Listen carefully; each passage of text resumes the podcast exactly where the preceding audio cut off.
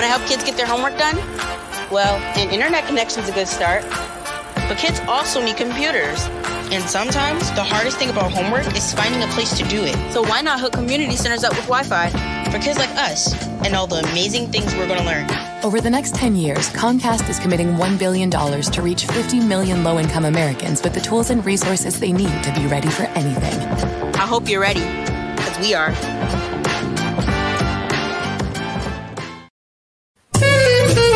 Want your boss to put some real action behind the rhetoric when they talk about making your workplace more inclusive? Find out how to hold their feet to the fire to demand diversity on the Diversity Dude podcast. Hello, family. Welcome to the latest episode of the Diversity Dude podcast. Thank you for taking the time to watch or listen to our program. I'm your host, Tom Barnett with the Seminole Group. And today, today's session, we're going to take a deeper dive into microaggressions. Uh, based on a lot of feedback and uh, commentary from uh, the last uh, podcast, I figured we would not only try to, to again have a deeper dive, but I think more importantly, in part of this conversation that I had with my cousin in Dallas, Dwayne, he's given me nine golf strokes the next time that we play golf. If I talk if I talk about microaggressions, so not only are we edifying the diversity dude universe, but I'm also gaining in my golf game. So thank you, cousin Dwayne in Dallas. And I think that not only is it appropriate that we continue this conversation, I think it is very timely. So before we actually do that, we always like to go over recognitions. And so this, uh, the past couple of weeks, we've we've lost some giants. The first one is Sidney Poitier first black man to win an Academy Award for Best Actor in 1964 for his role in Lilies of the Field. My personal favorite, and what I should say, one of my personal favorites that's on my DVR was Virgil Tibbs, the role that he played in Heat of the Night. And actually, probably three weeks ago, I watched Buck and the Preacher. But one of the greatest comedies of all time, in which he not only starred but directed, is Let's Do It Again. So when you think about his movie catalog, I would invite you all that on one weekend do a binge watching of some of the great work that Sidney Poitier has done. And I've left out To Sir with Love, and really, you know, one of the greatest movies of all time too, which is Guess Who's Coming to Dinner. But outside of this, what this stalwart of a man was from a, the movie industry standpoint, he was also a human rights trailblazer at the heights of the civil rights movement. And actually, in 09, he was awarded the Presidential Medal of Freedom from President Obama. So, Sidney Poitier, his legacy definitely will be eternal. The second giant that we lost uh, this, uh, th- this over the past week or so was Sam Jones. It's one of my dad's favorite basketball players, a 10 time NBA champion with the Boston Celtics. He won eight of those consecutive. And I think that outside of his teammate, Bill Russell, Sam Jones is a, has won the most NBA championships. So Sam Jones, a giant in the NBA world, we lost. And then lastly, Betty White. Uh, Betty White, just because she was Betty White. I was also told the story that when we when we look at, and talk about uh, human rights during the civil rights era, that during one of her shows, Betty White had a black dancer and was told not to have him on as a guest. But Betty White, being Betty White, was like, no, he's going to be on my show. He, he was on her show, but her show was later canceled. But Betty White, again, one of those giants, and you know, I, I loved her in Mary Tyler Moore. I loved her in Boston Legal. And I think the last time I probably saw her was on Saturday Night Live. So these three folks were all giants in their own rights and all have done, you know, great things and have a legacy. And so they all have a life that was well lived. So wanted to make sure we took the time to recognize them. But without further ado, let's get into the microaggressions. So let, us let's let's let, let's get after it.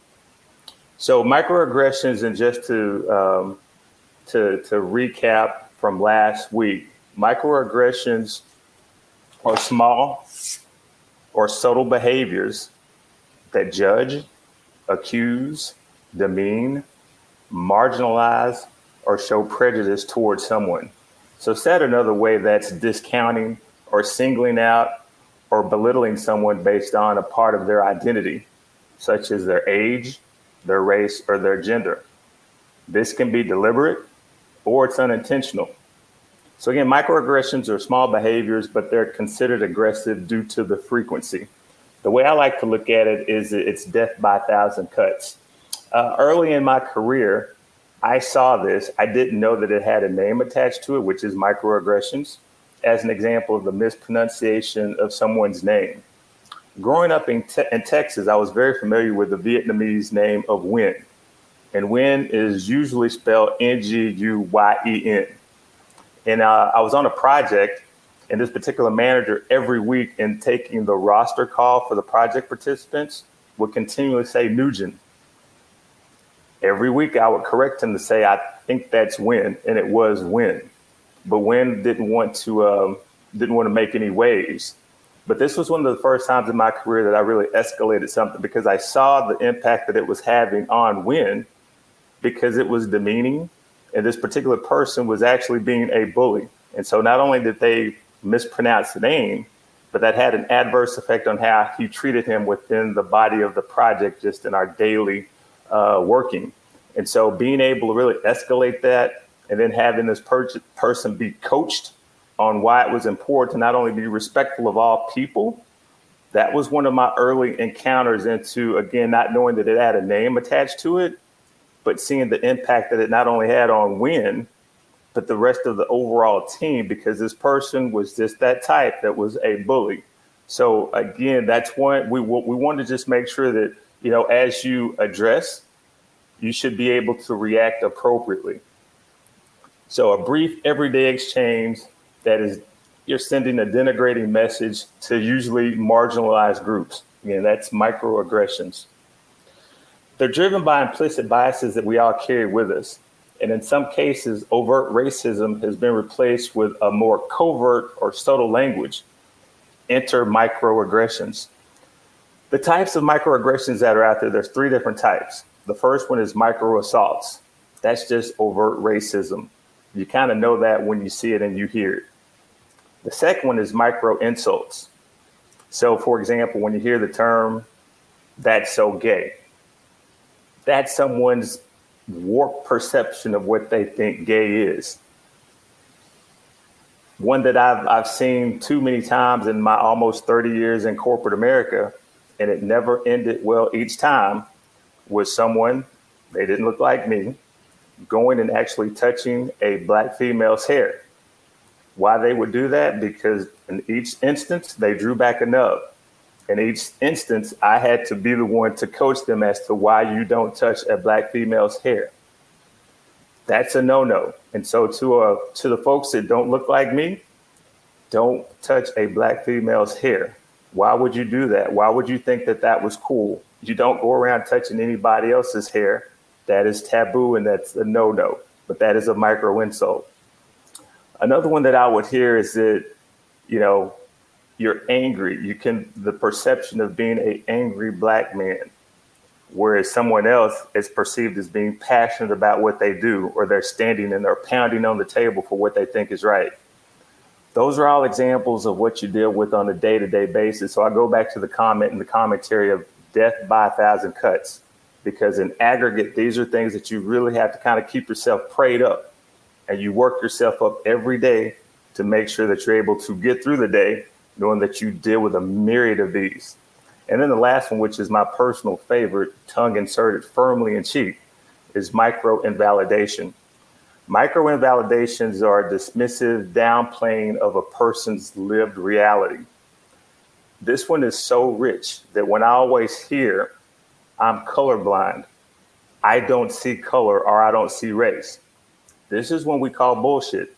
I'm sorry, mom, I had to say that. You call bullshit on people saying that they don't see color because the initial time that you hear that, you're being very dismissive of just being able to say, I don't even see you. So when you say that I don't see race or I don't see color, you're already being dismissive of that individual by saying that I don't even really see you. Then normally that same person that says that I don't see color, because they're usually being coached on something that was done ignorant, like touching someone's hair, Is it the default is, well, I've got black friends and I'm not a racist? Hey, this just in. We don't know what the heck that means. It really doesn't make a lot of sense, but it just becomes a default of you needing an opportunity to be coached as to why you did something that for mo- more times than not it's it's out of ignorance and so just know that those are the three types of microaggressions and i think it's really important to just think about when you when we talk about not only how to address but how to react is i just keep going back to those examples of touching someone's hair because in each instance, I, I would ask the question of why did you think that that was cool? Why would you do that? And over the years, I've just come back to the reality that, that, that it's just based on the premise that one race is superior. Now that sounds really mean. That sounds, but that's just the reality because I never have seen it anywhere else, and it is such a demeaning act. And it's just one of those things that we have to know and understand what these things are, call them out for what they are, and to react appropriately. So then you just ask the questions and say, hey, you know, hey, Tom, how do I address or I, I react to these microaggressions? Well, I hope you all are taking copious notes because I'm going to give you the silver bullet to this. So if you're ready, more times than not, I would ignore it. That's one of two ways. Ignore it. Why do you say that, Tom? This is an issue that's out there. Why would you ignore it? Because it's hard as hell more times than not to just do your day to day. You're running your organization. You're dealing with service level agreements. You're dealing with the FTE that you have. You're dealing with customers and clients. It is not your job every day to become the Smithsonian or the resident expert on all that is black now you got February coming up, and we all know that that's going to be something that more times than not you're going to be involved in. Okay, tell us about MLK. Tell us about something that is black. That is very tiresome. That is very wearisome. And and and, and I mention that from the standpoint of know when and where to die on that hill because that's something that you just got to be worked up and prayed up for. Now, obviously, if you don't ignore it or dismiss it, you've got to engage in dialogue. So once you've decided to, okay, this is the day that they got the right one, and in doing that, it's simply asking a question. I think I mentioned last week is that I've heard too many times, whether it be at myself or for someone else of color, after doing a presentation or having done something, how articulate the individual or you are. So on those days where they got the right one, you simply just ask the question, help me understand what that means, because that's not necessarily a compliment. I went to school just like you did. I'm in this position just like you are. What do you think is expected of me as I lead an organization or as I do a presentation or I'm doing whatever my role is on the team? That's what's expected of me. That's what I do. And a lot of times you're going to get a blank face, a blank response because no one's called them out on something that, again, is so ignorant that they haven't been coached up and know that that is not a compliment. So, as I mentioned, being able to address either ignoring or dismissing or engaging in dialogue are the right responses to really deal with microaggressions because, you know, we deal with them all the time. And they are so cumbersome, they are so tiresome. But hopefully, I've given you enough ammunition that as you see it coming, you can either say, hey, not today, I won't fight, or I'm going to engage in the dialogue and hopefully coach someone up. So that is microaggressions in the nutshell hopefully I've given you enough to uh, to go on. But if you've got any questions or comments, please feel free to continue to uh, hit me up with questions at tom.barnett at seminolgroup.com. And take care, stay safe, stay vaxxed up, and respect to OT Toms. You are missed. Thanks. Tune in each week how to demand and implement diversity and inclusion at your job. To hear more, check out his previous shows on ShalettaMakesMeLaugh.com. Hy-Vee Mealtime to Go is mealtime made easy. Just order delicious meals online for convenient curbside pickup or have it delivered. Want breakfast? Hy-Vee Mealtime to Go. Need lunch? Hy-Vee Mealtime to Go. Doing dinner? Hy-Vee Mealtime to Go. Get pancakes, burgers, fried chicken, lasagna, high chai Asian dishes, sushi, pizza, and more. If you're craving it, Hy-Vee Mealtime to Go has it with curbside pickup or delivery. Order today at Hy-Vee.com slash mealtime.